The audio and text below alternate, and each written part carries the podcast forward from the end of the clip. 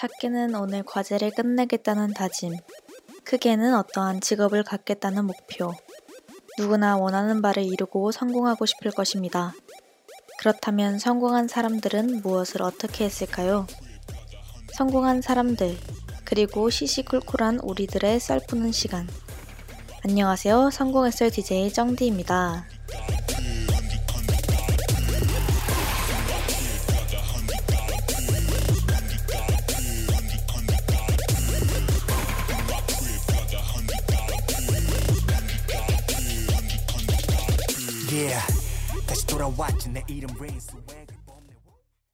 성공의 썰은 성공한 사람들의 썰도 듣고 저희들의 시시콜콜한 썰을 나누는 방송입니다.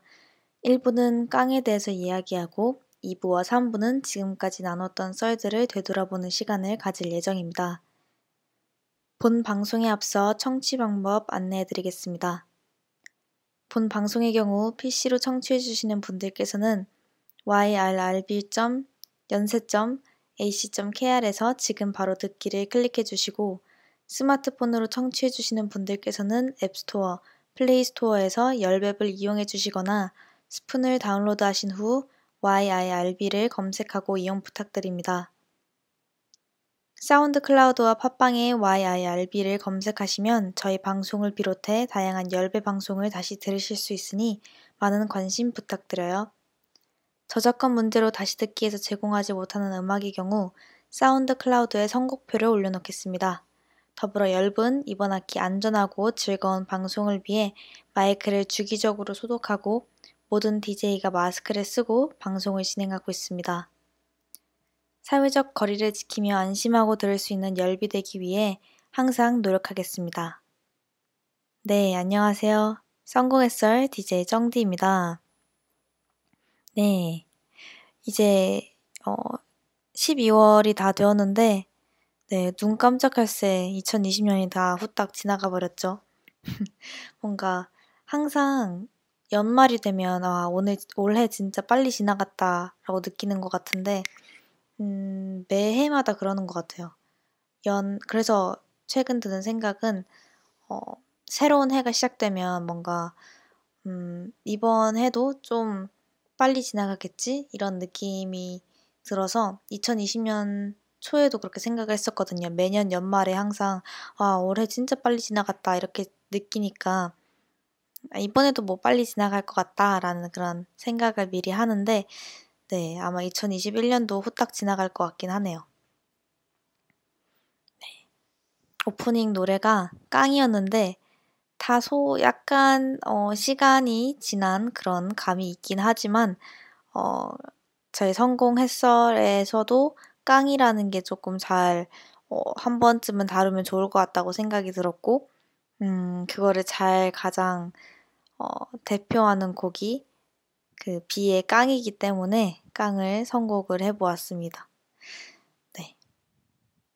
이게 깡이, 어, 언제부터 이게 갑자기 이렇게 뜬 건지 모르겠는데, 올해 초였겠죠? 네. 그때부터 인터넷에서, 유튜브에서 음, 비의 그 깡의 가사라든지 어, 화려한 조명이 나를 감싸는 그런 어, 가사라든지 음, 뭔가 다리를 다친 강아지가 뭔가 질질 끌고 다니는 그런 안무라든지 좀 초반에는 살짝 놀림거리였는데 그게 너무 인기가 많아져가지고 1일 1강이라는 말이 나올 만큼 인기가 많아지고 그것 때문에 어, 비가 그 놀면 뭐하니 거기에도 나오고 그러다 보니까 어, 새우깡 광고를 찍었더라고요. 그래서 깡 광고도 찍고 네. 올해 비에게 있어서는 굉장히 어, 또 엄청난 어, 한 해였던 것 같습니다. 그래서 오늘 네 오늘 어, 다섯 번째 주제는 깡인데요. 저희가 이게 마지막 방송이라서 막방을 기념하는 겸 지금까지 다루었던 모든 주제들을 한 번씩 대략적으로 얘기를 해보기도 하고 어, 깡에 대해서 일부를 조금 더 중점적으로 깡을 다루고자 할 예정입니다. 네. 여기서 깡이란 어, 살짝 뭔가 강단, 뭐 악착같이 버티는 오기 이런 거를 의미를 하고 저희가 방송을 진행할 예정입니다. 뭔가 어떤 목표를 가질 때 오기가 중요하잖아요. 뭔가 악착같이 버티는 오기랑 뭐 다시 하겠다, 내가 다시 한번 해보겠다 하는 그런 오기도 있고, 음, 그런 한 번에 탁 하는 그런 강단도 필요한데, 어, 오기가 저는, 음, 운동할 때 그런 게 조금 있는 것 같아요. 사실 운동을 잘하는 편은 아니거든요. 운동을 진짜 못하는데, 살짝, 어, 머리 쓰는 것보다는 몸 쓰는 것에서 좀 오기가 조금 많은 것 같아요.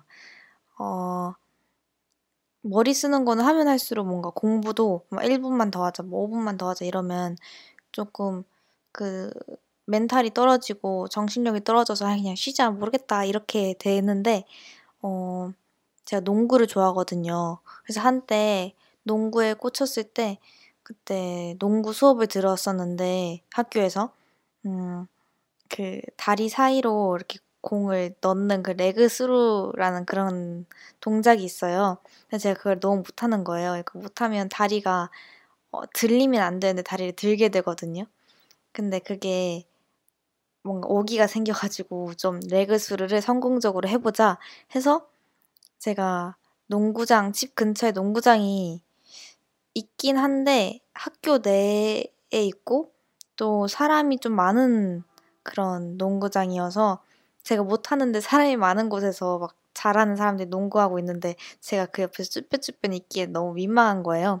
그래서 조금 어, 버스를 타고 조금 멀리 있는 농구장에 가서 어, 한 밤이나 새벽에 그때 사람이 적으니까 그때 레그 수를 엄청 연습했어요. 그러니까 몇 번 하면 며칠 동안 하면 도대체 레그 수를 성공할 수 있을 것인가 생각을 하고 계속 연습을 했거든요. 하루에 한 시간 그 이상 하면 팔이 아파가지고 이 농구 공을 못 치겠더라고요. 그래서 하루에 한 시간 정도 한 어, 4일 정도 연습하니까 엄청 잘은 아니지만 그래도 한다 싶을 정도로 했는데 뭐 지금은 또 까먹었겠죠.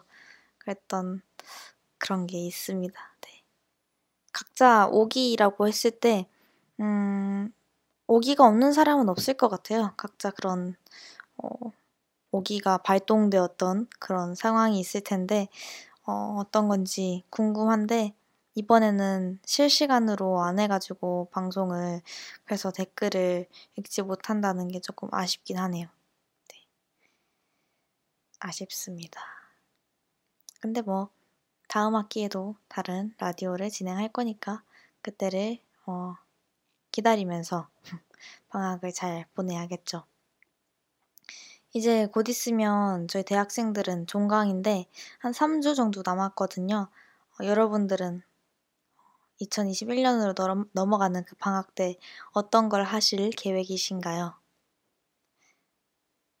다들 계획을 이게 항상 종강이 거의 앞서면 그 시험 기간을 어, 앞에 뒀을 때 항상 음, 내가 시험 끝나면 이거 해야지, 저거 해야지, 이거 저거 저거 하고, 이거 하고, 이거 먹고, 저거 하고, 이렇게 되게 머릿속에 리스트를 막 짜놔요. 짜놓은데, 막상 종강 일자가 다가오면, 어, 그리고 방학이 다가오면, 그거를 잘 안 하거든요. 근데 한다는 게, 뭐, 되게 어, 자기 개발적인 그런 것도 아니라 그냥 뭐 이거 먹어야지 아니면 여기 재밌는 카페 여기 가야지 뭐 이런 스스로의 계획을 세우는데 막상 종강이 되고 방학이 오면 집에서 계속 누워 있고 어, 먹을 거 먹고 침대에서 뒹굴대다가 TV 보고 이런 식으로 보내거든요. 그래서 어, 아마 다른 분들도 공감하실 수 있지 않을까 싶긴 합니다. 이번 방학도 마찬가지로 그렇게 보내 있지 않을까 싶긴 합니다. 네. 제가 이제 어, 4학년 1학기인데요. 지금 이걸 마치면 4학년 1학기를 마치는데 어, 항상 직장인 분들이 얘기를 하시는 걸 들어봤을 때 대학생 때 많이 놀아야 된다 이렇게 말씀을 하시잖아요.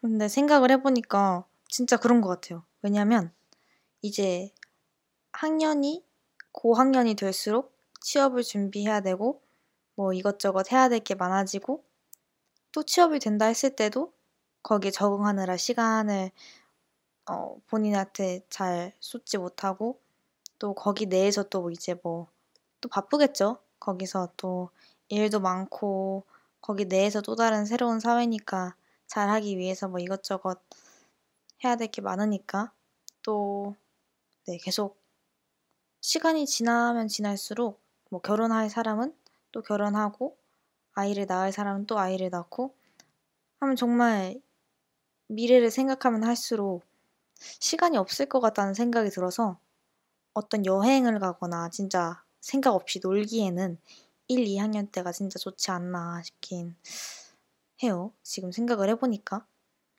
막상 여행 가는 것도 뭐 1박 2일 이 정도는 괜찮겠지만 마음 편히 좀 장기적으로 여행을 갈 수 있을 시간이 앞으로 있을까라는 생각을 해봤을 때 1, 2학년 때만큼 되게 편하게 갈 수는 없을 것 같아요.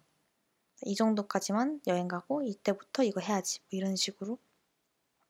근데 설령 어 지금 1, 2학년이더라도 또 시간이 있더라도 코로나 때문에 어디 갈 수가 없으니까 네 정말 빨리 이 코로나 사태가 하루라도 빨리 안정이 되었으면 좋겠네요. 그렇습니다. 그래서 아까 깡 얘기를 다시 돌아가자면 이게 처음에 놀림거리였잖아요. 근데 이거를 오히려 기회를 삼아서 되게 뭐 광고도 찍고 프로그램 출연도 되게 많이 하고 또 어 그 달라 스튜디오인가 거기서 시, 시즌 비시즌 이런 식으로 해서 비가 메인 출연진으로 나오는 그런 콘텐츠도 하고 있고 네 되게 바쁜 한 해를 보냈던 것 같아요. 지코랑도 노래를 같이 내기도 했고. 근데 그거는 원래, 어, 언제부터 계획이 된 건지 모르겠네요, 그 노래는. 깡이 뜨고 나서 계획을 한 건지, 아니면 그 전부터 했다가 깡이 떠버린 건지. 그렇습니다. 그래서 댓글들을 보면 처음에는 놀리는 댓글도 놀리는 댓글들도 되게 많았다가 어, 그 놀면 뭐하니에서 처음 비가 나왔을 때 그거를 예고편으로 유튜브에서 뭘 올린 게 있어요. 그때 그 비가 하지 말아야 될 것이라고 해가지고 뭐 리스트가 있거든요. 뭐 꾸러기 표정 짓지 말기 뭐 이런 식으로 어 되게 뭐 많은데 그거를 보고 비가 굉장히 막 엄청 스트레스 받아 하면서는 아닌데 어 별 되게 농담식으로 되게 잘 넘어가고 재밌게 받아치는 그런 모습들 보면서 댓글들 중에서 사람들이 많이 놀라더라고요. 막 대단하다고 하고 어, 기분 나쁠 만도 한데 이거를 그냥 어, 기회로 잘 삼는 게 대단한 것 같다라는 얘기가 많았는데 네, 생각을 해보니까 정말 그렇더라고요. 어, 누군가 놀렸을 때 솔직히 어떤 노래고 본인이 어떤 어, 투자를 많이 하고 어, 신경을 많이 쓴 건데 놀리면 조금 기분이 나쁠 도 하겠지만 그거를 또 잘 활용을 한 거니까 네, 대단한 것 같습니다. 또 이제 노래를 하나 들려드릴 건데 음, 오프닝 곡에서 들려드렸던 곡과는 아주 정반대의 느낌의 곡입니다. 제가 어, 전에 이 그룹의 노래를 들려드린 적이 있을 것 같기도 한데 잘 모르겠네요. 근데 포레스텔라의 바람이 건네는 말인가? 건네준 말인가? 어, 네, 건네준 말이네요. 포레스텔, 포레스텔라의 바람이 건네준 말인데, 어, 포레스텔라가 크로스오버 그룹이에요. 그러니까 본인의 노래를 내기도 하지만 다른 그룹의 노래를 다시 부르는 그런 어, 그룹인데 JTBC였나? 그게 오디션 프로그램에 나왔다가 이렇게 형성이 되어서 계속 활동을 하고 있는 것 같아요. 제가 어, 이 그룹을 아예 몰랐는데 어떤 일을 하다가 유튜브 무슨 영상을 편집해야 되는 일이 있었거든요. 근데 이 그룹의 노래가 나온 거예요. 그래서 편집하다가 듣는데 너무 좋아가지고 이때부터 진짜 계속 들었는데 제가 노래를 하나, 그러니까 제 성격이 뭐 하나에 꽂히면 그걸 계속 하거든요. 질릴 때까지. 그래서 음식도 그렇고 노래도 그런데 그래서 이 그룹의 노래를 진짜 주구장창 들었어요. 제가 어, 핸드폰이 그 어, SKT 그거라서 좀 할인이 되는 요금제로 노래 듣는 거를 그 플로우 앱을 사용하고 있는데 플로우 맞겠죠? 플로우인가? 어쨌든 멜론이 아니라 그 플로 플로우 그 앱을 사용하고 있는데 거기 들어가면 음, 가장 많이 들은 노래 뭐 이런 게 있어요. 거기서 1위를 차지하고 있는 그룹이 포레스텔라입니다. 바람이 건네준 말이랑 함께라는 이유 이 곡이 굉장히 힐링 힐링하면서 좋거든요. 그래서 어 이제 12월이기도 하고 또 연말이 될수록 정리해야 되는 일도 많고 한 해를 되돌아보기도 하고 내년에 계획하기도 하고 또 대학생들 같은 경우에는 지금 종강이 앞, 어, 종강을 앞에 두고 있으니까 해야 될 일이 굉장히 많잖아요. 그래서 이때 좀 괜찮다라는 그런 느낌을 내주는 어, 차분한 곡입니다. 바람이 건네준 말 듣고 다시 오겠습니다.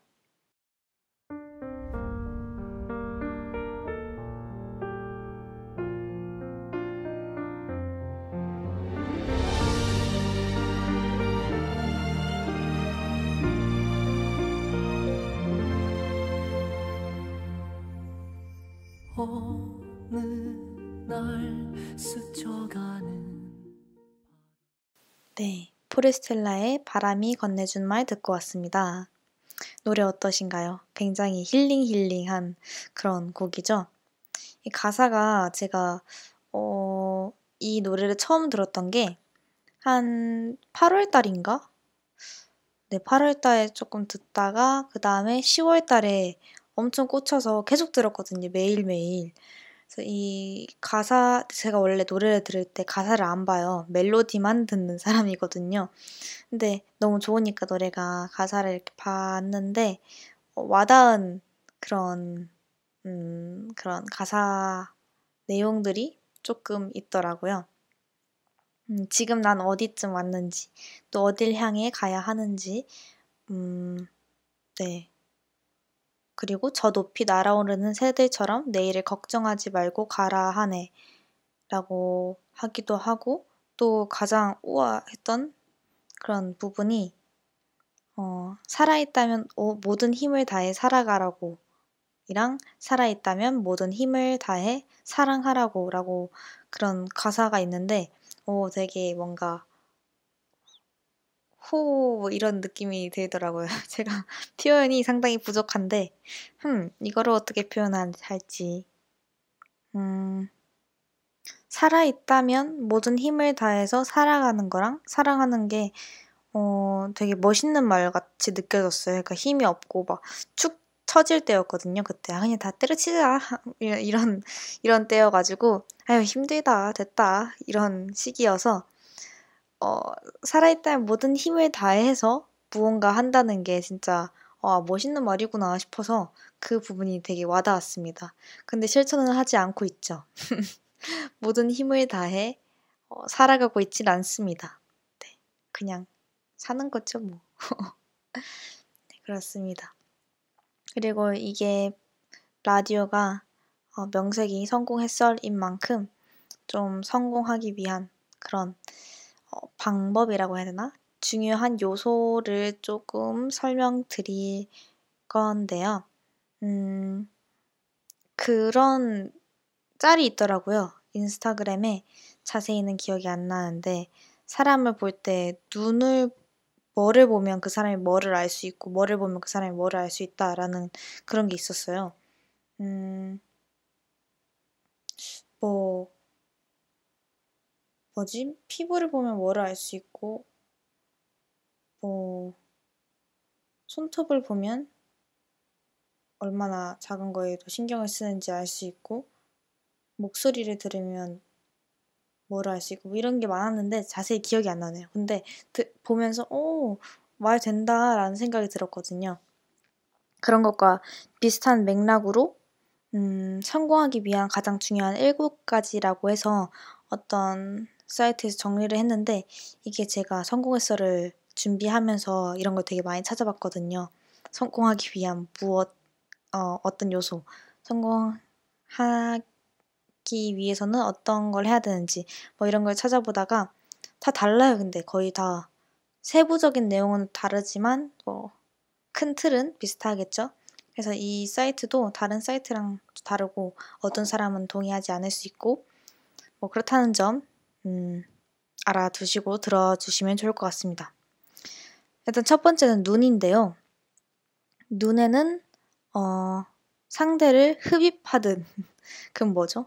바라보는 맑은 눈 그리고 마음속의 평안이랑 기쁨이랑 정성을 보여주는 관심의 표현 상대를 제압하고 이끌어가는 힘이 나타난다라고 하네요. 맑은 눈을 가지는 게 음, 성공하기 위한 그거라고는 합니다만 뭐 어떠한 요소죠. 그냥 이 맑은 눈을 가지면 다 성공한다 이건 아니고 어, 더 사람들을 끌 수 있고 호감을 가질 수 있게 하는 그런 방법이겠죠. 사람을 볼 때 어, 입은 웃고 있지만 눈은 속일 수 없다 뭐 이런 말을 하, 잖아요 입은 사람이 웃고 있을 때 어, 입은 웃고 있는데 눈이 안 웃고 있는 경우도 많고 억지 웃음을 지어도 그게 보이잖아요. 눈을 봤을 때. 그런 것처럼 눈은 진짜 그 상대방에 대해서 뭔가 알려주는 그런 게 있는 것 같아요. 뭐 상대방의 눈을 봤을 때 음, 느껴지는 그런 게 있고 이 사람이 어떤 사람이겠구나라는 그런 느낌도 눈에서 조금 많이 나타나는 것 같기도 하고 네, 그렇죠. 눈이 어 대화를 할 때 눈을 못 마주치는 분들도 계시잖아요.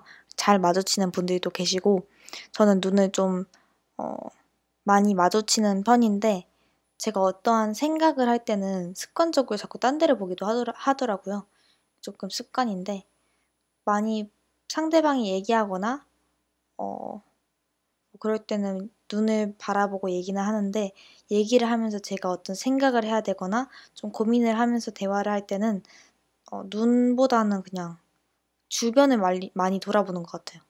그래서 밥 먹을 때도 항상 창가를 많이 바라보거나 네 그렇더라고요. 그래서 제가 작년에 깨달은 건데 작년인가 재작년인가 네, 작년이었던 것 같아요. 사람을 제가 눈을 많이 쳐다보는데 이게 어, 눈이 두 개잖아요. 그러니까 한쪽 눈을 보고 다른 한쪽 눈을 보면 눈이 살짝 동공이 흔들리는 것처럼 보이잖아요. 그래서 제가 그게 너무 싫어가지고 동공 흔들리는 것처럼 보이는 게 싫어서 한쪽 눈만 보거든요. 그래서 지금까지 계속 한쪽 눈만 보고 살아왔는데, 음, 어떤 친구가 얘기해 주기를 딴 데 보는 것 같다고 그렇게 얘기를 하더라고요. 그래서 제가 어떻게 봐야 되냐. 난 동공 흔들리는 그게 너무 어색하고 싫다.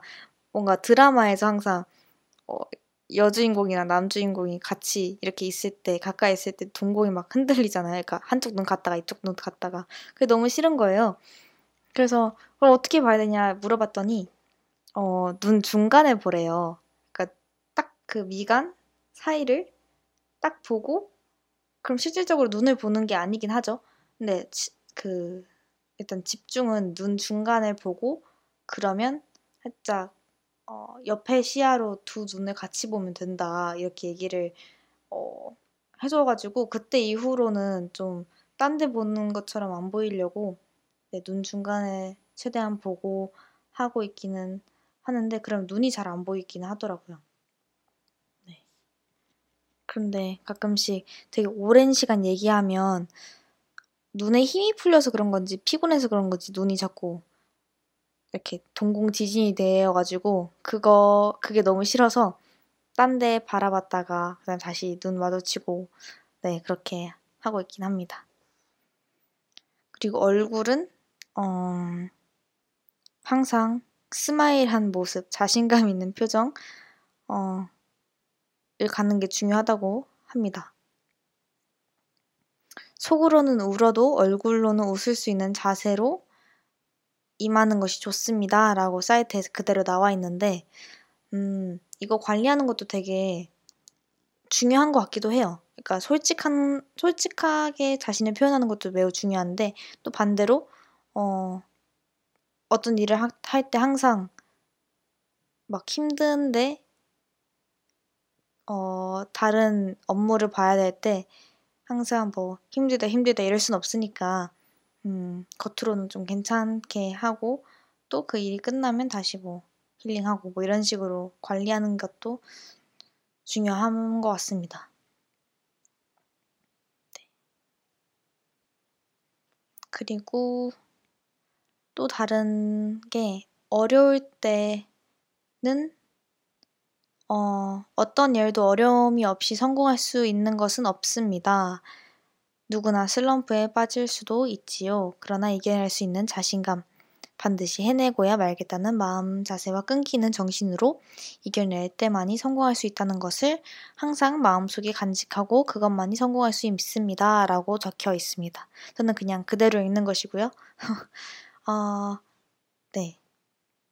맞아요. 슬럼프. 각자 모두 다 슬럼프 뭐 이런 게 있을 것 같아요. 없는 사람도 있겠지만 뭔가 지친 번아웃이라고 하죠. 그럴 때 잘 회복하는 거랑 어, 네, 번아웃이라는 게 제 주변에 봐, 제 주변에만 해도 음, 저도 그렇고 이게 그냥 단순히 지치고 끝나는 문제가 아니라 진짜 심한 상황도 있더라고요. 좀 진짜 쉬어줘야 하고 그 쉼이 끝나고 나서 잘 다시 일상생활로 돌아오는 그런 과정을 좀 잘 조절을 해야 할 것 같습니다. 그리고 자존심이 꺾일 때는 어떻게 해야 된다 이런 얘기도 나와 있는데 음, 네 그대로 읽어보겠습니다. 오기 자존심이 없는 사람은 아무도 없습니다. 우리 사업에서 가장 자존심이 상하는 것은 가족들의 외면, 친구들의 믿음을 저버리는 것, 가장 믿은 자가 나를 믿어주지 못할 때입니다.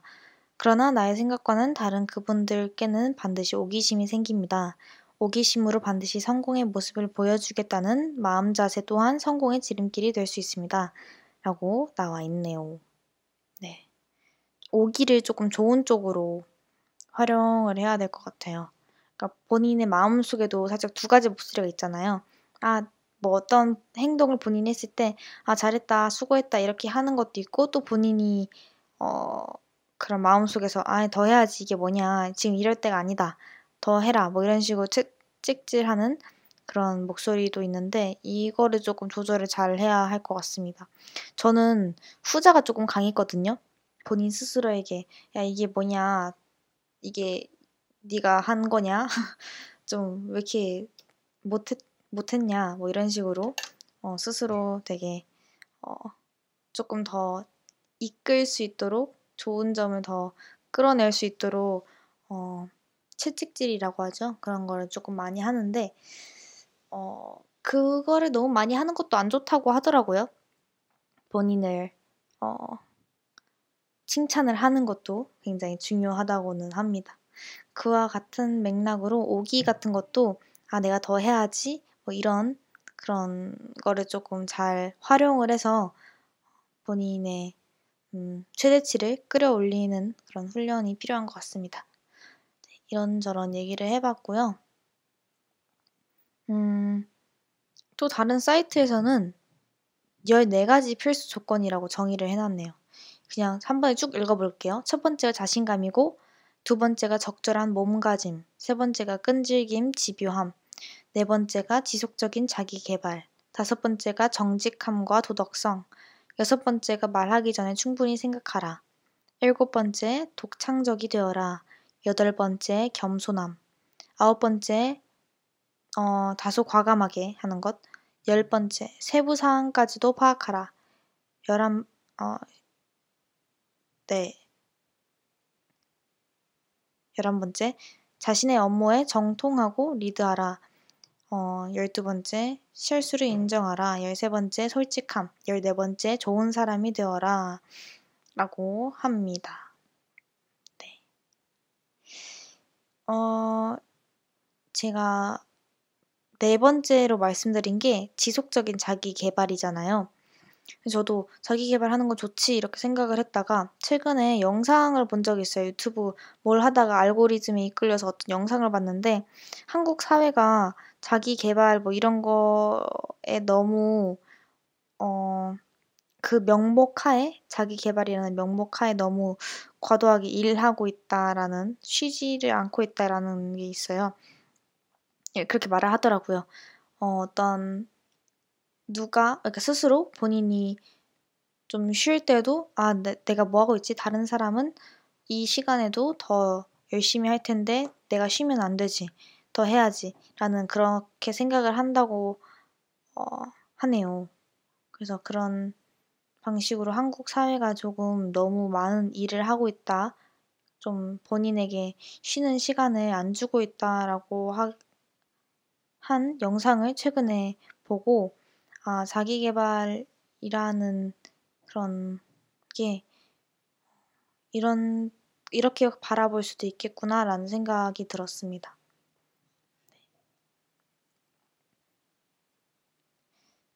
그래서 이 사이트에서도 이렇게 나와 있어요. 매일 무언가 새로운 것을 배웠다는 점을 상기하기 전까지는 잠자리에 들지 말라 라고 나와 있는데 그 영상을 보고 나, 나서 이걸 보니까 아, 이게 오히려 진짜 어, 뭐 어떻게 보면 학대일 수도 있겠구나. 스스로에 대한 학대. 매일 무언가 새로운 것을 배웠다는 거를 배우기 전까지는 뭐 잠자리에 들지 말라. 그러니까 상기 시키기 전까지 잠자리에 들지 말라라는 게 왜 굳이 매일 무언가 배워야 되지? 라는 생각을 들게 할 수도 있잖아요. 음, 매일 무언가 배웠다 이런 식으로 해서 유노유노 같은 그런 열정이 있기도 하지만 반대로 어떤 사람은 내가 왜 매일 무언가 배워야 하지? 인생이 왜 굳이 어떤 목표를 가지고 살아야 하지? 이렇게 생각할 수 있기 때문에 네, 이건 다 좀 주관적인 것 같습니다. 최근에 생각이 든 게 진짜 인생은 주관적인 것 같아요. 음, 물론 어떤 인생은 어떤 거다라고 딱 확정 지을 수도 있긴 하겠는데 사람마다 살아온 상황이 다르고 배경도 다르고 그 달라진 배경에 따라서 그러니까 듣고 보는 것에서 따라 듣고 보는 거에 따라서 그 사람의 생각이 영향이 가니까 배경이 다르면 당연히 생각도 다르니까 어, 그런 면에 있어서 각자 살아오는 방식이 다르기 때문에 그 사람에게 있어서 정답도 다르고 답도 다르고 음, 또 어떤 사람은 왜 굳이 정답을 내려야 되냐 이렇게 생각할 수도 있고 해서 좀 되게 주관적인 거라고 생각이 들었습니다. 네. 그러면 저희는 이제 어, 2부로 넘어갈 건데요. 2부는 음, 다시 그 포레스텔라의 바람이 건네준 말과 비슷한 맥락으로 음, 코피폴라라는 그룹의 그거면 돼요라는 노래를 듣고 오겠습니다.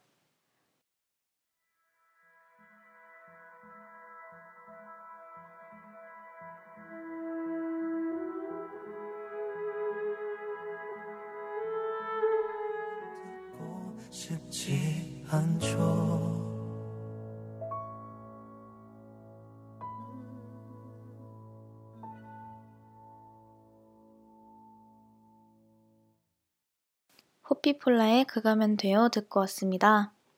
여기는 성공의 썰이고요. 저는 DJ 정디입니다. 이분은 지금까지 나눴던 썰들을 되돌아보는 시간을 가질 예정입니다. 네. 호피폴라 노래가 음 이게 타이틀곡이 아니었던 걸로 기억을 해봤나? 이게 맞나? 어쨌든 About Time이라는 그 노래가 있는데 그 노래랑 저는 이 노래가 제일 좋더라고요. 그 두 곡이. 그래서 나중에 시간이 되시면 그것도 한번 보, 들어보시면 좋을 것 같아요.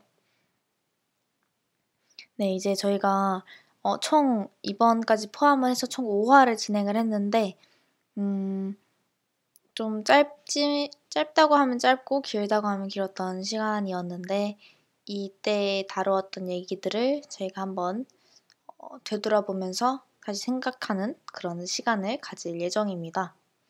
첫 번째 방송 1화에서는 저희가 어떤 얘기를 했었냐면 어떤 얘기를 했었냐면 실패에 대한 얘기인데요. 왜 성공의 썰인데 실패부터 얘기하냐 하실 수 있는데 어, 음, 실패랑 성공을 그 실패 없이 성공하는 거는 굉장히 어, 거의 불가능에 가깝다고 저는 생각을 하고요. 어, 실패 다음에 계속 지속적으로 노력을 해서 실패, 실패, 실패를 거듭하고 나서 성공이 오기 때문에 어, 실패에 대해서 먼저 얘기를 해 보았습니다. 어, 실패에 대한 명언, 뭐 성공에 대한 명언이 굉장히 많았는데, 음, 그 중 하나가, 음, 어떤 얘기를 할까요? 엘버트 하버드가 얘기한 게 당신이 삶에서 저지를 가장 큰 실수는 당신이 실수를 저지를까봐 계속해서 두려워하는 것이다 라고 나와 있네요. 이게 어, 두려움이라는 게 어떤 일을 하고 느끼는 후회랑 어떤 일을 하지 않았으므로 오는 후회 이게 두 가지가 있을, 있다고 가정을 해봤을 때 음, 어떤 후회가 낫냐라고 하면 어, 대부분의 사람들은 어떤 일을 하고 나서의 후회가 낫다고 하더라고요. 저는 어, 처음에는 어떤 일을 하고 나서 후회를 하는 거면 어, 어쨌든 본인이 저지른 그런 사건, 그런 실수가 있기 때문에 그 전적이 남아서 그게 오히려 안 좋지 않나라는 생각을 원래 가졌거든요. 근데 하고 나서 후회하는 거, 근데 뭐 이건 답이 없죠. 네, 답이 없죠. 사람마다 다 다른 것이고. 네, 답이 없네요. 네. 어쨌든 그런 명언도 있고요. 음, 저는 실패라고 했을 때 개인적으로 굉장히 어, 실패를 한 사람이 오히려 더 음, 대단하다고 느껴지는 것 같아요. 물론 처음부터 아예 실수를 하지 않고 실패를 하지 않도록 완벽하게 해서 어, 성공을 하는 사람도 대단하지만 음, 그거는 그 내에서 작은 실패는 있었을 것이고 결국 실패하지 않고 성공한 사람 없다고 생각을 하기도 하고 또 실패를 좀 크게 하고 다시 성공한 사람들은 그 딛는 게 엄청 어렵잖아요. 실패를 하고 나서 그냥 포기하고 싶었을 텐데 다시 성공할 수 있게 어, 일어서는 그런 게 굉장히 멋있고 대단하다고 느껴졌습니다. 그래서 저는 실패를 하고 성공한 거를 봤을 때 그때 가장 크게 와닿는 것 같아요. 대단하다고 느껴지는 것 같고 또 그런 얘기를 했을 때 2부에서 그때 다뤘던 게 유재석의 썰인데요. 10년 동안 무명 생활을 하다가 다시 어, 열심히 노력을 했을 때 나중에야 되게 인기를 얻게 됐던 그런 MC죠. 지금은 국민 MC로 많이 알려져 있고 또 본인이 무명 생활을 생활을 겪으셔서 그런지 어려웠던 생활을 어, 겪고 나서 잘 돼서 그런지 음, 그런 후배들을 잘 챙기기로 유명하잖아요. 진짜 대단한 것 같아요. 진짜 안 좋은 뉴스 뜬 적도 없고. 네. 그리고 유재석 하면 저는 생각나는 게 2인자 박명수거든요. 박명수도 정말 굉장히 주옥 같은 명언들을 많이 남겼죠. 음, 늦었다고 생각했을 때 진짜 늦은 것이다. 근데 거기서 멈추는 게 아니라 그러니 지금 빨리 시작하라. 이런 식으로 현실적인 명언들을 많이 남겨놨죠. 네. 그리고 2화에서는 저희가 얘기했던 게 노력이죠. 음, 노력해도 다 되는 게 아니고 뭔가 될 놈들, 안 될 놈, 안 될 이런 느낌이긴 하지만 결국에는 노력이라는 것도 음, 모든 어떤 분야에도 다 적용이 가능한 것 같아서 제가 추후에 다뤘던 인맥이라는 분야에서도 노력이 없으면 인맥 만드는 것도 안 되니까 어쨌든 시간 투자를 하고 사람을 만나는 거니까 그런 면에서 노력은 모든 다방면에 있어서 적용이 될 수 있을 것이라고 생각을 해서 음, 네, 노력을 그때 꼽았죠. 네, 노력에 대해서 어, 얘기했던 인물이 김연아 선수였었어, 였었는데, 음, 네. 천재, 김연아를 천재라고 부르기도 하고, 어떤 사람 노력파라고 부르기도 하고, 근데 뭐, 그 두 가지가 다 있었겠죠. 음, 김연아의 코치 브라이언 오서가 이렇게 말했다고 해요. 연하의 천재성을 하늘에서 내려다 내려준 축복이라고 생각하는 사람이 있다면 연습 과정을 사흘만 지켜보라고 말하고 싶다라고 했습니다.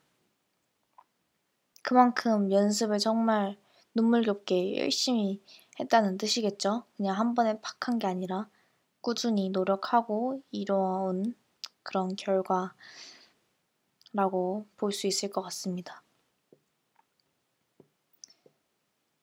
어, 공부는 뭔가 공부 이런 방면에서는 음, 어느 정도만 하면 그래도 길이 있다라고 저는 생각을 하거든요. 근데 예체능이나 특히 체육 이쪽은 뭐 길이 있긴 하겠죠. 근데 어, 거의 1등 아니면 2등이 아니면 기억하지 않는 그런 어, 필드의 특성이기 때문에 그런 면에서 예체능이 굉장히 어, 쉽지 않은 것 같습니다. 또 운동하는 것만 했을 때도 어, 최근 들어서 제가 운동을 시작을 했다가 지금 안 하고 있거든요. 지금 어, 안 하고 있긴 한데 그때 운동하는 것도 진짜 저는 운동 중에서 가장 힘든 게 복근 운동인 것 같아요. 그 다리 운동은 뭐 어떻게든 이 양육은 해보겠는데 복근은 진짜 너무 아파. 너무 아파서 어 진짜 못할 것 같아요. 네, 그래서 안 하고 있긴 한데 네, 어, 어쩌다 이런 얘기까지 나오게 됐는지 모르겠는데 아 네, 운동 운동은 진짜 어, 어려운 것 같습니다. 네, 이 얘기 하려고 여기까지 TMI를 얘기를 해 했네요.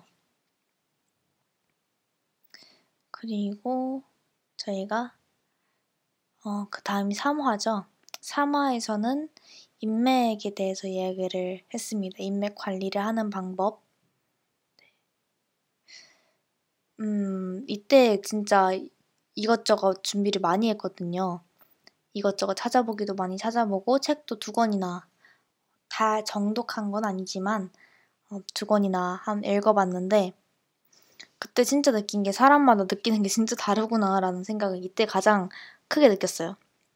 한 분은 아예 어, 인맥이 왜 중요한지 너무 중요하고 인맥의 관리를 잘 하는 방법에 대해서 책까지 내었다면 다른 사람들은 음, 인맥을 그렇게 투자했던 인맥 관리 그렇게 투자를 했던 본인의 과거가 오히려 시간 낭비라고 생각을 하고 후회를 하고 있다라고 이렇게 생각을 하기도 하고 진짜 사람마다 음, 사는 그런 환경이나 그런 게 다르니까 다르게 느낄 수밖에 없겠죠. 그래서 저는 그거를 보고 그 차이점이 명확한 걸 보고 아 진짜 사람마다 느끼는 게 다르구나 라는 생각이 들었고요.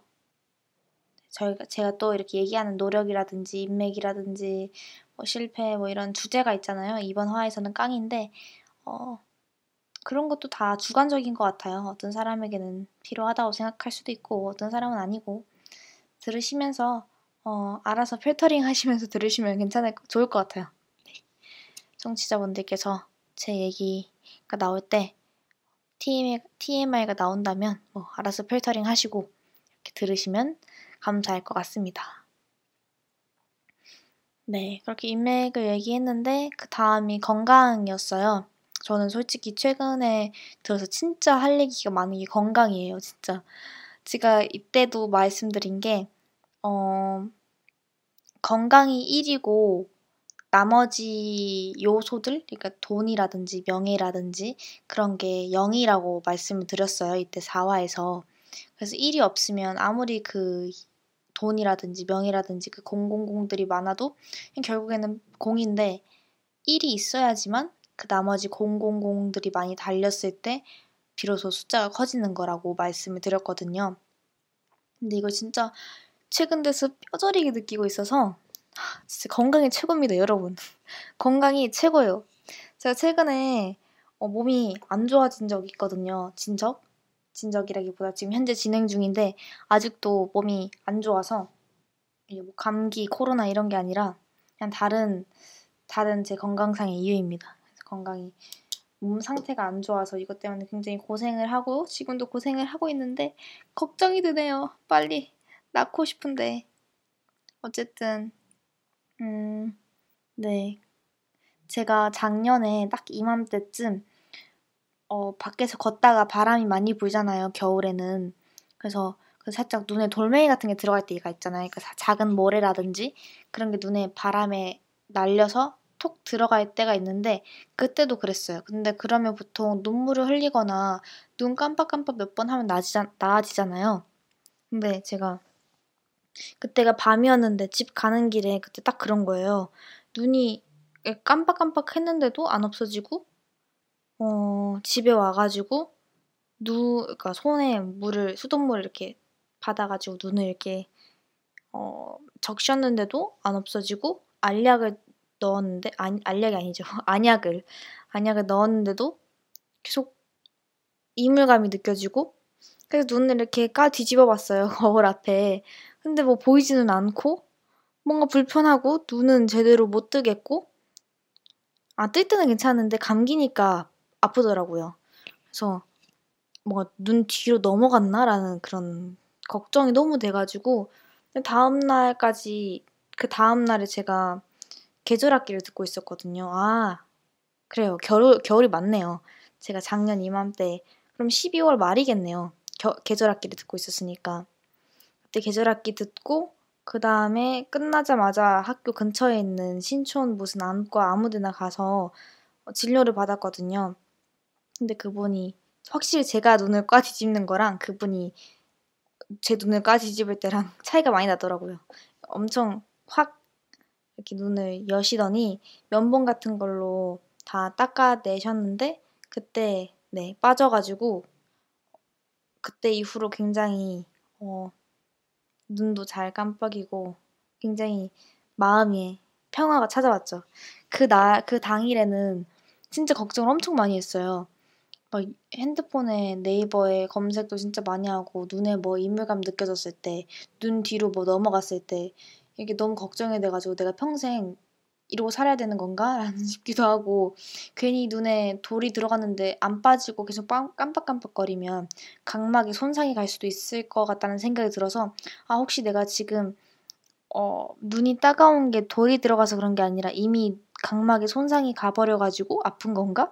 라는 생각이 들고 내가 앞으로 각막 손상이 가면 수술도 해야 되는데 수술 비용은 얼마일까? 그리고 항상 이런 건강 관련해서 검색을 하면 진짜 심각한 것들만 나와요. 어떤 뉴스가 뜨는데 눈에 뭐 상처가 심하게 난 사람이 있었는데 이게 실명까지 가게 되었다.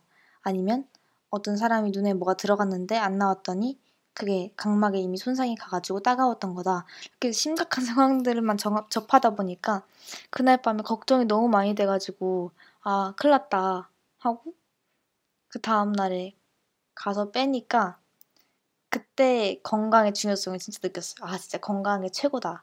내가 하루하루 그냥 아무렇지 않게 살아온 그 날들이 진짜 감사한 거구나 라는 생각을 진짜 많이 했거든요. 그때 눈 하나 아픈 것도 엄청 신경 쓰이고 아무것도 못 하거든요. 눈이 아프니까 앞을 볼 수도 없고. 그래서 아 진짜 건강이 최고고 아무리 뭘 못해도 그날 하루하루 건강하게 잘 지냈다면 그게 최고다 라는 생각을 하다가 그날 이후로 하루하루 감사함을 느끼다가 또 망각을 했죠. 네, 1년이 지난 지금 제가 또 건강 상태가 삐리삐리해지니까 안 좋아지니까 다시금 느꼈습니다. 건강이 최고다. 진짜 다 필요 없어요. 노력, 뭐 이거 저거 명예, 돈 이런 거 다 필요 없고 아 필요는 있죠. 네, 돈 돈은 필요하죠. 근데 진짜 건강이 1순위다. 진짜 하루 종일 뭐 놀고 먹고 아무 일 못해도 그날 하루가 건강했으면 그걸로 됐다. 그걸로 진짜 감사한 삶이다. 라는 생각이 아 너무 많이 들어요. 그래서 여러분 건강하세요. 마무리가 갑자기 뜬금포인데 진짜 건강하세요. 건강이 최고입니다. 네. 성공의 썰의 마지막은 성공한 사람은 건강한 사람입니다. 건강, 건강한 게 최고예요, 진짜. 그래서, 네. 유산균 뭐 이런 것도 사고, 몸에 좋다는 뭐도 사고, 이렇게 샀는데, 아, 쉽지 않네요. 쉽지 않습니다.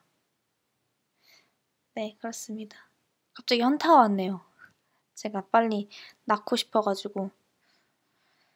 네, 현타가 왔습니다. 어쨌든, 여러분 건강하세요.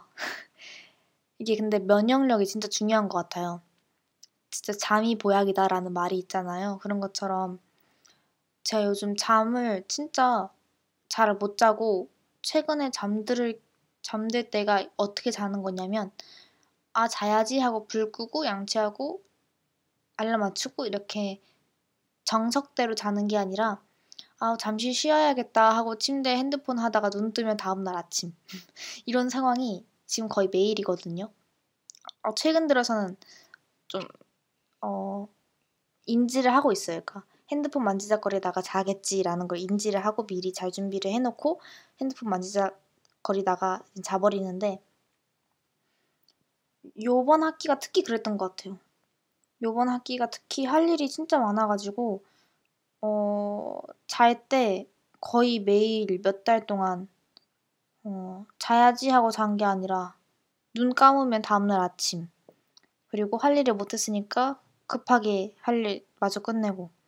이런 하루하루 나날들이 계속 몇 달 동안 지속되다 보니까 당연히 면역력은 안 좋아지고 또 제가 운동한다 치고 어, 매일매일 운동하고 잠은 잘 못 자고 그래도 운동해야지 하고 하다가 어, 먹을 걸도 좀 건강하게 먹겠다고 하는데 어, 건강하게 먹지도 않고 뭐 닭가슴살 단백질을 섭취해야 되니까 닭 어, 닭가슴살 이런 거 먹고 음, 두부 이런 식으로 좀 골고루 영양소를 섭취하지 않다 보니까 어, 잠도 못 자고 밖에 요즘 촬영한다고 그 제가 전공이 언론 홍보 영상학부인데 거기서 어, 실습 수업이 있어요. 그래서 촬영을 해야 돼요. 저 모임으로, 저 과제로. 촬영한다고 밖에 하루 종일 있었거든요. 진짜 거의 하루 종일 있었는데 너무 추웠어요. 너무 춥고 시간은 없어서 밥도 못 먹고 또 물 마실 시간도 진짜 없었거든요. 그래서 네, 물도 어 오후까지 계속 안 마시다가 그러니까 계속은 아니죠. 조금 한 모금 마시고 말고 이렇게 하다 보니까 면역력이 많이 약해진 거죠. 잘 먹고 잘 자고 잘 쉬고 이게 정말 정신 건강에도 몸 건강에도 중요하다는 것을 느꼈습니다. 그래서 이분은 거의 건강 얘기만 했는데 건강이 진짜 네 중요합니다. 그러기 위해서 이번 이번에 아 기말고사인데 앞으로 또 바쁠 텐데 쉴 시간이 있을란지 모르겠어요. 제가 시간 관리를 잘 하면 쉴 시간이 있겠지만 글쎄요. 잘 할지 모르겠네요. 네. 그리고 저희는 어, 이제 3부로 넘어갈 텐데요. 3부로 넘어가기 전에 전에 노래를 틀 텐데 음, 혹시 스타트업이라는 최근에 드라마를 보신 적이 있으신가요? 수지가 나오고 김선호? 네, 그게 본명이었던 것 같아요. 네, 김선호라는 어, 1박 2일에 나온 배우분이 거기 나오는데 음, 저는 드라마를 너무 길어서 그런지 어, 잘 못 보는 것 같아요. 여러분들은 어떻게 생각, 여러분들은 드라마를 즐겨 보시나요? 저는 드라마를 어, 마음에 드는 드라마를 찾고 싶어서 1화는 대부분 보는 편이거든요. 1화는 보는데 너무 길고 이게 몇 부작이 되다 보니까 그 유튜브에 제가 물들었나 봐요. 너무 막 짧고 짧고 굵게 이런 거에다가 어, 습관이 들여서 그런지 드라마는 길게 보는 걸 못하겠어서 1화만 보고 스타트업이란 드라마도 1화만 보고 말았는데 OST가 괜찮은 OST가 많더라고요. 제가 최근에 또 꽂힌 게 10cm가 그 부른 어, Where is Dream? 굉장히 한국적인 토종적인 발음이죠.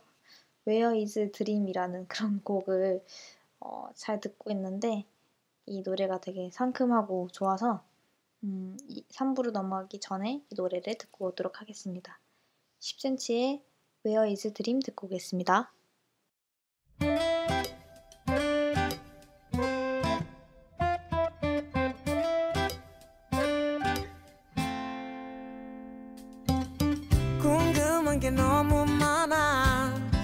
미로 같은 세상 속 길을 잃지 않아 네, 10cm의 Where is Dream 듣고 왔습니다. 여기는 성공의 썰이고 저는 DJ 정디입니다. 저희 마지막 방송의 마지막 3부를 진행을 할 예정입니다. 네. 마지막인 만큼 음, 성공했어이라는 게 어, 결국에는 인생이라는 그 기간 내에서 어떤 성공, 본인만의 성공이라는 어, 기준에 맞 게 성공을 한다는 거잖아요. 그래서 인생이란 무엇인가를 한번 어, 3부에서 마지막으로 다뤄보고 끝내고자 할 끝내 네 끝낼 것입니다. 네. 뭔가 어 항상 일이 잘 안 풀리거나 하면 저는 그러거든요. 아 인생 이렇게 하거든요. 친구들이랑 가끔씩 잘 안 풀리거나 하면 그냥 아 인생 인생 이렇게 하기도 하고 음, 어르신 분들 많이 얘기하는 게 뭐 이게 인생이지 뭐 인생이 별거냐 이렇게 많이들 말씀하시잖아요. 뭐 물론 그 주관적인 거기 때문에 사람마다 느끼는 게 다르기도 합니다만 인생이 뭔지 일단 음 그런 짤 같은 게 있잖아요. 그 감성 짤처럼 인생이란 무엇인가 뭐 이렇게 적혀 있는 그런 그림들 좀 찾아를 찾아봤어요. 어, 찾아봤는데 어떤 거를 읽을지 아 그거 있잖아요. 박망래 할머니께서 말씀하신 게 그 어, 본인의 장단 남의 장단에 맞출 필요가 없다. 본인의 장단을 이렇게 하면 거기서 추고 싶은 사람들이 와서 같이 출 것이다 라고 얘기를 어, 했던 그게 좀 유명한 그런 말씀이 있었는데 음, 저도 그걸 듣고 오라는 생각이 들었거든요. 진짜 어, 굳이 남의 장단 맞추지 않고 본인의 장단 이렇게 하면 어, 뭐 오고 싶은 사람이 와서 거기서 출 것이다 라고 하는데 되게 멋있게 되게 잘 표현하신 것 같아요. 어쨌든 본인의 인생이기 때문에 굳이 남의 눈치라든지 그런 걸 보지 않고 본인의 인생을 살면 될 것 같은데 제가 눈치를 많이 보는 편이긴 하거든요. 사람들의 눈치를 보고 어, 좀 어, 저를 좋게 생각했으면 좋겠어가지고 거기에 맞게 행동을 하는 편이긴 한데 어, 네 어쨌든 본인의 인생이니까 거기에 너무 연연하지 않고 음, 본인이 하고 싶은 거를 위주로 좀 그거를 1순위로 두고 하는 게 중요한 것 같아요. 그리고 어떤 일을 하는 데에서도 어, 번아웃이 오는 게 결국에는 본인을 위해서 일을 하는 건데 그 순서가 바뀌어서 본인이 뒤에 있고 일이 1순위가 되어가지고 너무 힘들어서 좀 그때 체력적으로도 정신적으로도 음, 힘들어지는 게 아닌가 생각이 듭니다. 근데 결국에는 본인이 1순위니까 일도 돈도 본인을 위해서 하는 거니까 그거를 좀 잊지 않는 게 정말 중요한 것 같아요. 네. 특히 코로나 상황에서 음, 어려운 상황인데 이런 상황에서도 그런 생각이 많이 드는 것 같아요. 좀 음, 어, 어떻게 함부로 말할 수는 없겠지만 사람을 만나고 뭐 일을 하는 과정에서도 어, 그런 경우가 몇 번 있었거든요. 어떤 일인데 어, 코로나 걱정보다 그 일이 우선이 되어가지고 계속 만나는 식으로 흘러갔던 적이 있어가지고 만나는 건 어떠냐 만나자고 했는데 코로나 걱정이 솔직히 되잖아요. 근데 결국에는 이 일보다 중요한 건 건강인데 그 일이 우선시 되어서 그런 위험을 무릅쓴 그런 상황까지 생기니까 그럴 때 느끼는 게 아, 일보다 건강이 우선인데 그걸 자꾸 망각하고 있구나. 그냥 누구 특정인을 이렇게 하는 게 아니라 모두가 그렇고 나도 그렇고 그런 걸 어, 잊지 말아야겠다. 결국엔 건강이 중요하다. 자꾸 건강 얘기가 나오는데, 근데 제가 지금 상태가 안 좋아서 그런지 건강 얘기만 자꾸 하게 되네요. 건강이 최고예요, 여러분. 건강, 건강하세요, 진짜. 네, 건강, 네, 건강하세요. 마음도 몸도 건강하셨으면 좋겠네요. 네, 괜찮겠죠? 본인에게 하는 말입니다. 제 자신에게 괜찮을 겁니다. 네. 음, 또 이런 사진이 있네요. 어, 잘 사는 인생이란 이런 게 있는데 잘 사는 인생이란 아침에 일어나서 물음표를 찍고 저녁에 누울 땐 느낌표를 찍는 삶이라고 나와 있네요. 음. 그런 삶이 있으면 좋겠네요. 네. 저녁에 누울 때 느낌표를 찍는 삶. 음, 제가 아직은 20대라서 그런지 느낌표를 찍는 삶. 음, 물음표만 계속 늘어가는 느낌이긴 한데 느낌표를 찍을 수 찍는 것. 그것도 되게 좀, 음, 광활한 얘기인 것 같아요. 너무 큰 얘기. 느낌표라는 게 본인은 그렇게 생각을 해서 느낌표를 찍었지만 그게 사실이 아닐 수도 있고 그러면 조금 잔인한 게 아닌가 싶기도 하다가 본인만 괜찮다면 뭐 그게 느낌표라고 생각을 한다면 그게 느낌표일 수도 있고 음, 네, 좀 복잡하네요. 그래서 이게 주제 자체가 조금 여러 방면으로 생각할 수 있는 주제라기 주제니까 인생도 그렇고 성공이라는 것도 있고 그래서 제가 지금까지 말씀드릴 때 좀 굉장히 간단하게 하려고 했던 이유가 그거예요. 깊이 들어가면 깊이 들어갈수록 너무 복잡해지고 이게 설명하는 게 어려워지니까 좀 최대한 간단하게 했는데 음, 네, 그게 제가 간단하게 한 이유였습니다. 어, 그리고 또 다른 게 있는데, 음, 인생이란 눈 위에 잠시 쉬어간 길, 기러기 발자국 같은 것. 기러기가 날아간 버린, 날아가 버린 후, 눈 위에 남아있던 발자국은 눈이 녹으면서 흔적도 없이 사라지게 된다. 흔적을 남기려고 애를 쓰지만 짧고 허무한 것. 이게 바로 인생이다. 라고 적혀 있네요. 네. 흔적을 남기려고 애를 쓰지만 짧고 허무한 것이 인생이라고는 하네요.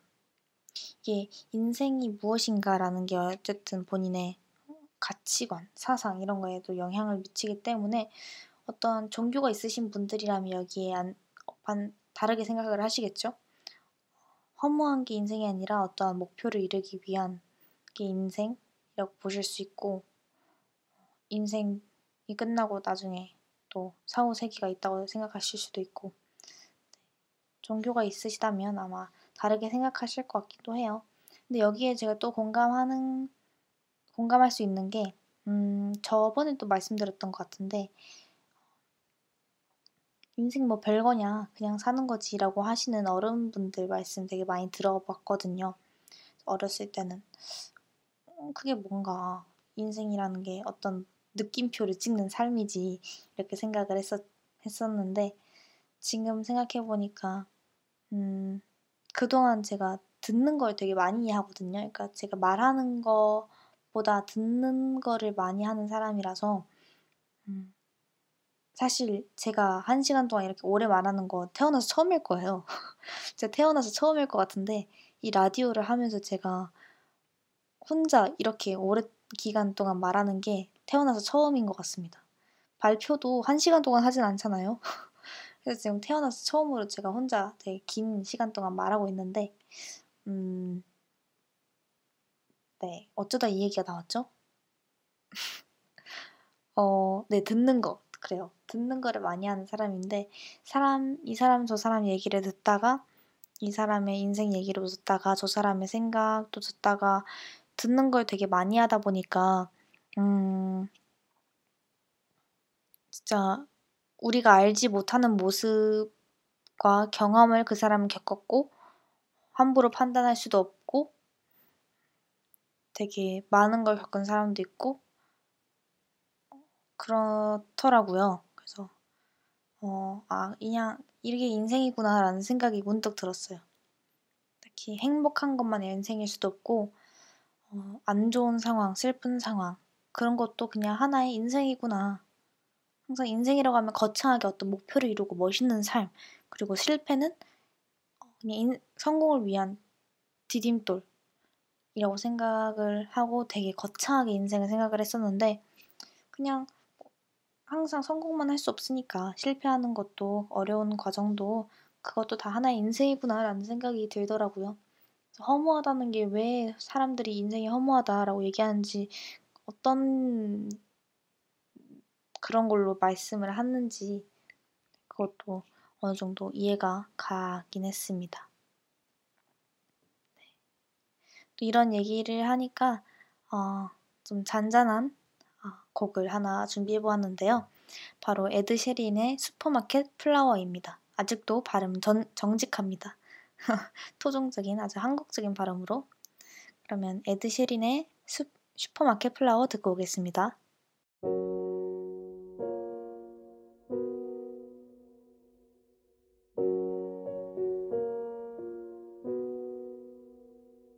Took the supermarket flowers from the windowsill. Threw the day old tea from the cup. 에드 셰린의 Supermarket Flower 듣고 왔습니다. 에드 셰린 노래는 진짜 좋은 것 같아요. 되게 특유의 에드 셰린만의 느낌이 있어가지고 그렇습니다. 네. 아까 저희가 인생 얘기를 했었는데 여러분은 인생에 있어서 이루고 싶은 목표가 있나요? 어떤 그냥 직업 뭐 이런 거를 떠나서 본인이 살면서 이루고 싶은 그게 하나쯤 있을 텐데 뭐 한 사, 어떤 분은 뭐 행복하게 살, 살다 가자 이런 게 목표일 수도 있고 저는 그 목표가 뭔지 생각을 해봤는데 원래는 제 자신 제 기준에 떳떳한 사람이 되자 뭐 이런 게 목표였거든요. 근데 저는 어 물론 그게 목표 아직도 목표긴 한데 좀 어, 인생의 삶에서 조금 행복한 순간, 좀 의미 있는 순간을 생각해 봤을 때는 사람들의 이야기를 듣는 순간이더라고요.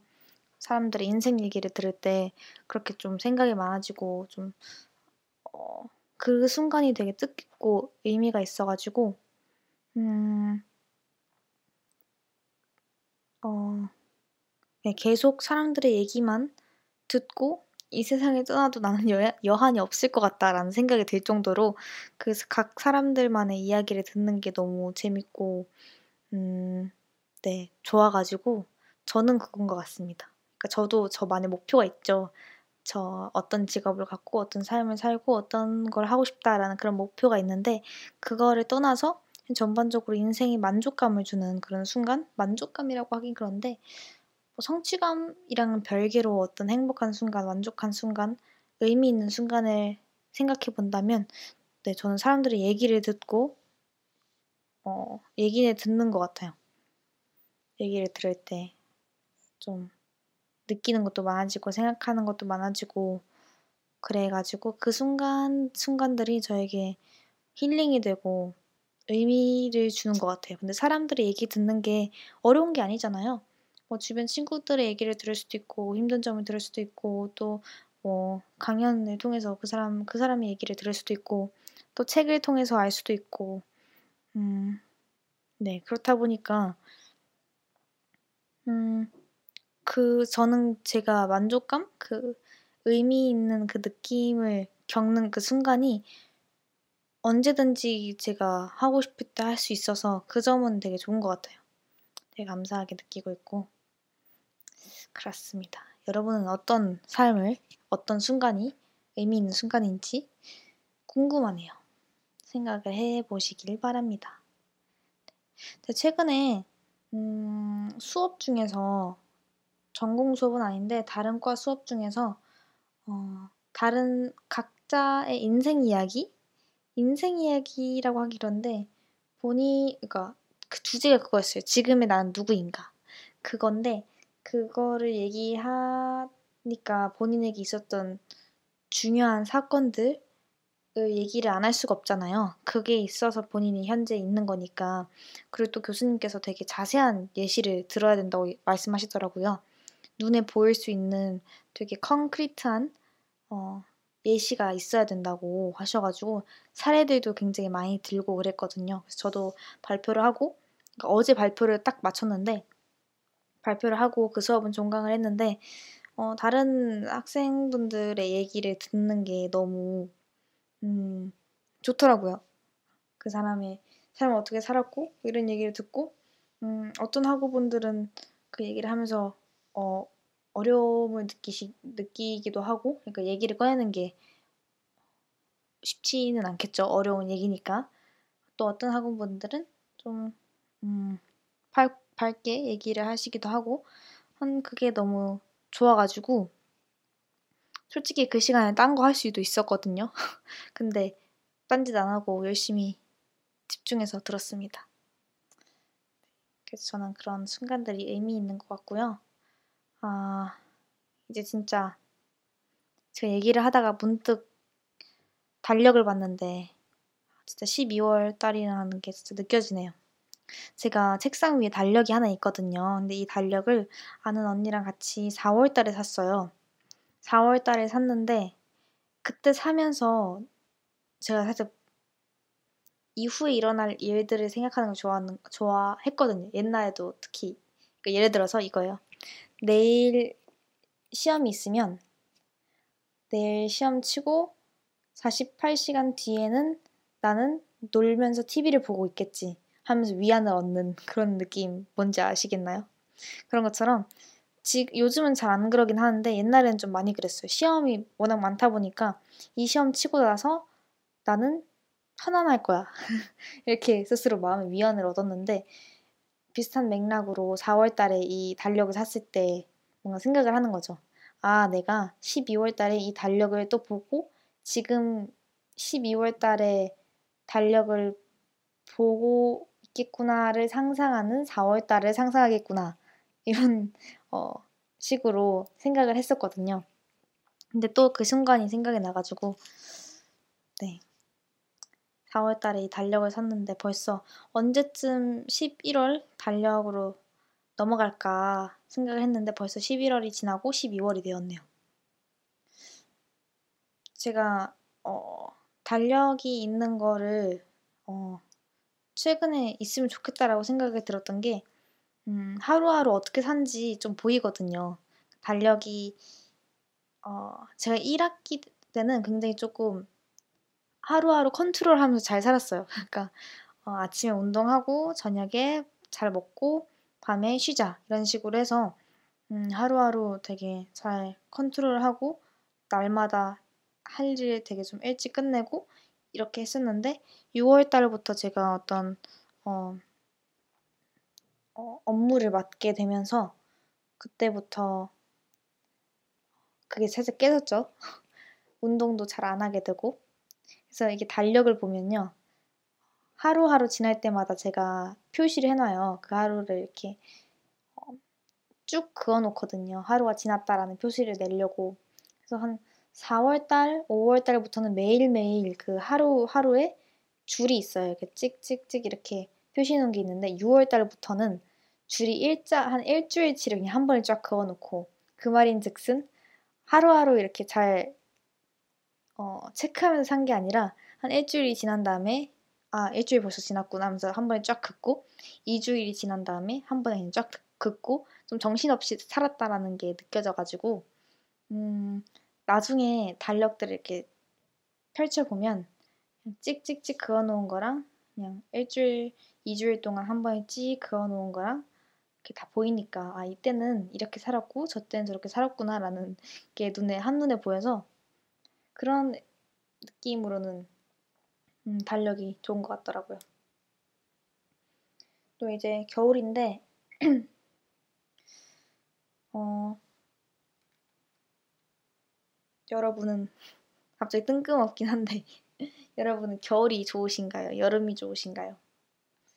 겨울에 항상 이불에 따뜻한 이불에 뒹굴뒹굴거리면서 귤 까먹고 그런 재미도 있긴 한데 저는 사람마다 그 질문을 물어볼 때, 음, 진짜 다 다르게 느끼는 것 같아요. 응? 너무 뻔한 얘기를 하고 있네요.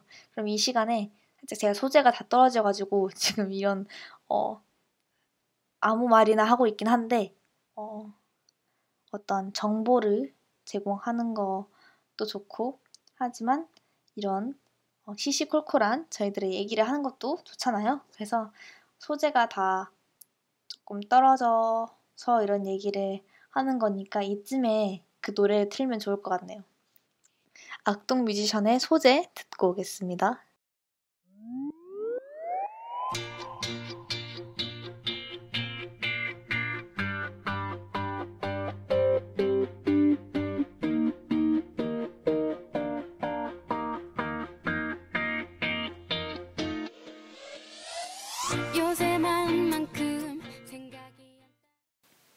뮤지션의 소재 듣고 왔습니다.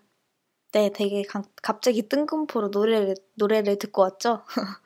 겨울, 여름 얘기하다가 갑자기 소재 노래 듣고 왔는데, 악동 뮤지션 노래가 굉장히 주제가 사랑 노래뿐만 아니라 내용이 되게 다양해서 좋은 것 같아요. 되게 재밌고, 그래서 제가 좋아하는 가수 중에 한 그룹인데, 어, 그, 사람들이 움직이는 게 라는 것도, 음, 사람들이 어떻게 움직이는지 그 모습을 조금 묘사한 되게 신기하다라는 그런 곡이잖아요.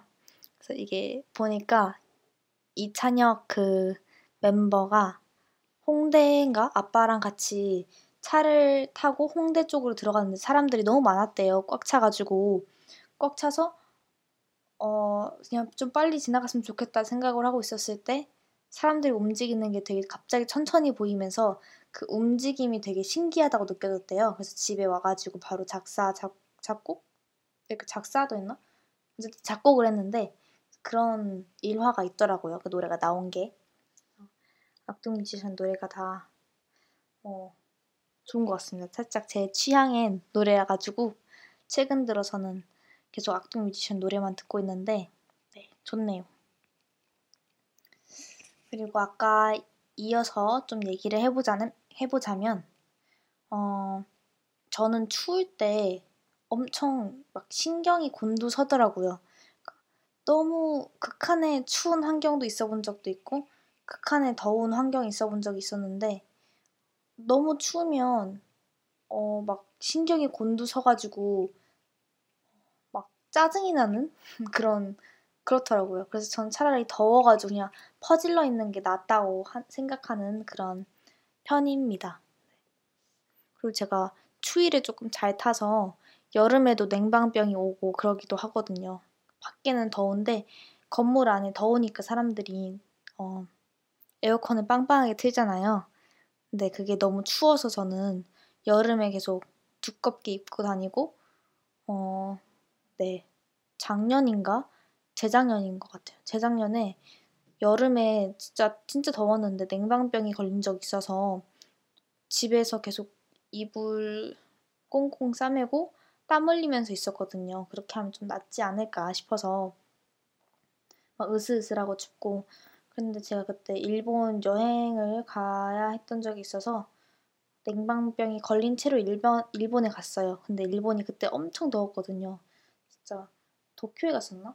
어쨌든 엄청 엄청 더워가지고 막 뉴스에도 나오고 그랬거든요.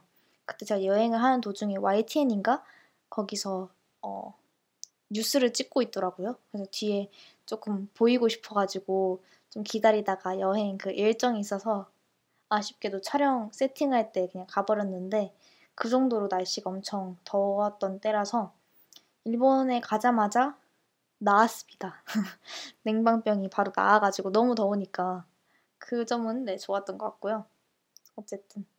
그래서 저는 겨울보다, 어, 여름이, 날씨 면에서는 좋은데, 그러니까 추운 것보다 따, 더운 게 좋다. 이 얘기죠. 근데 날씨로 따졌을 때는 겨울이 좋은 게, 짝 옷을 입, 입을 수 있는 그 옷이 겨울에는 종류가 조금 더 많아진다고 저는 생각이 들어서, 왜냐면 저는 어, 긴 팔이랑 긴 바지만 입거든요.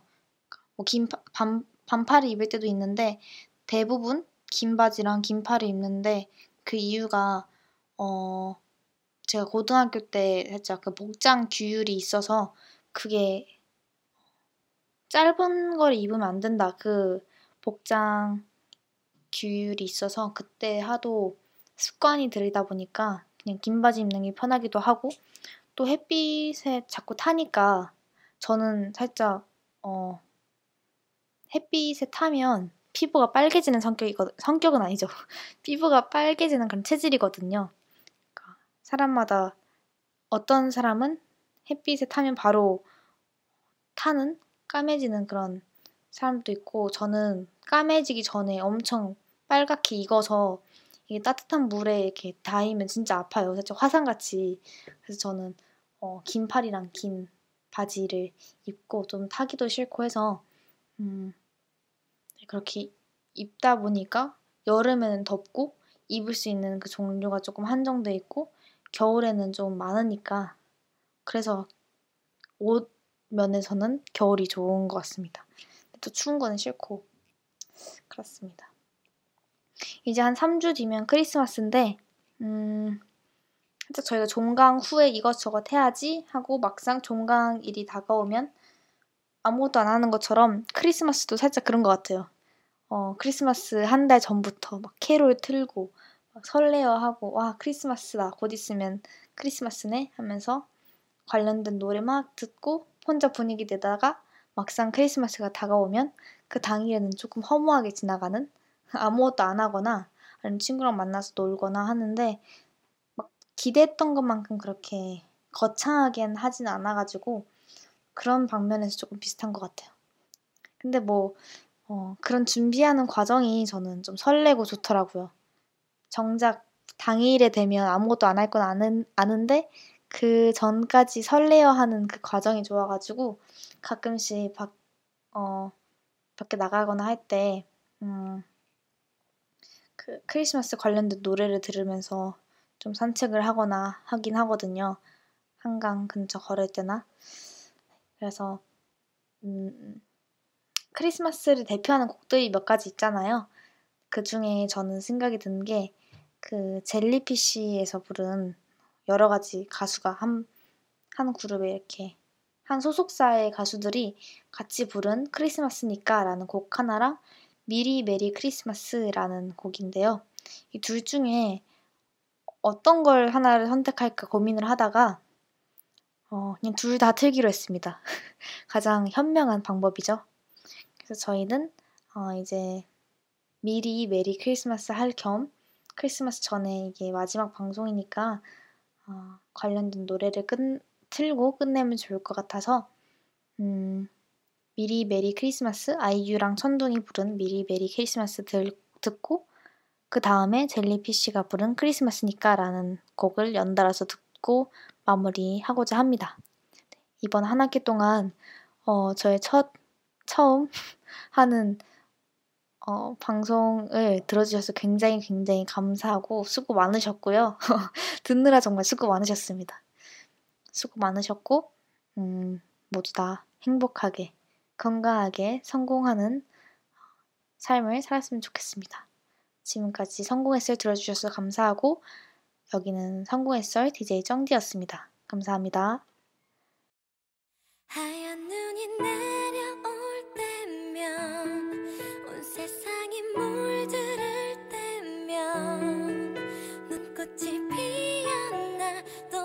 빛이 나 눈이 부신 나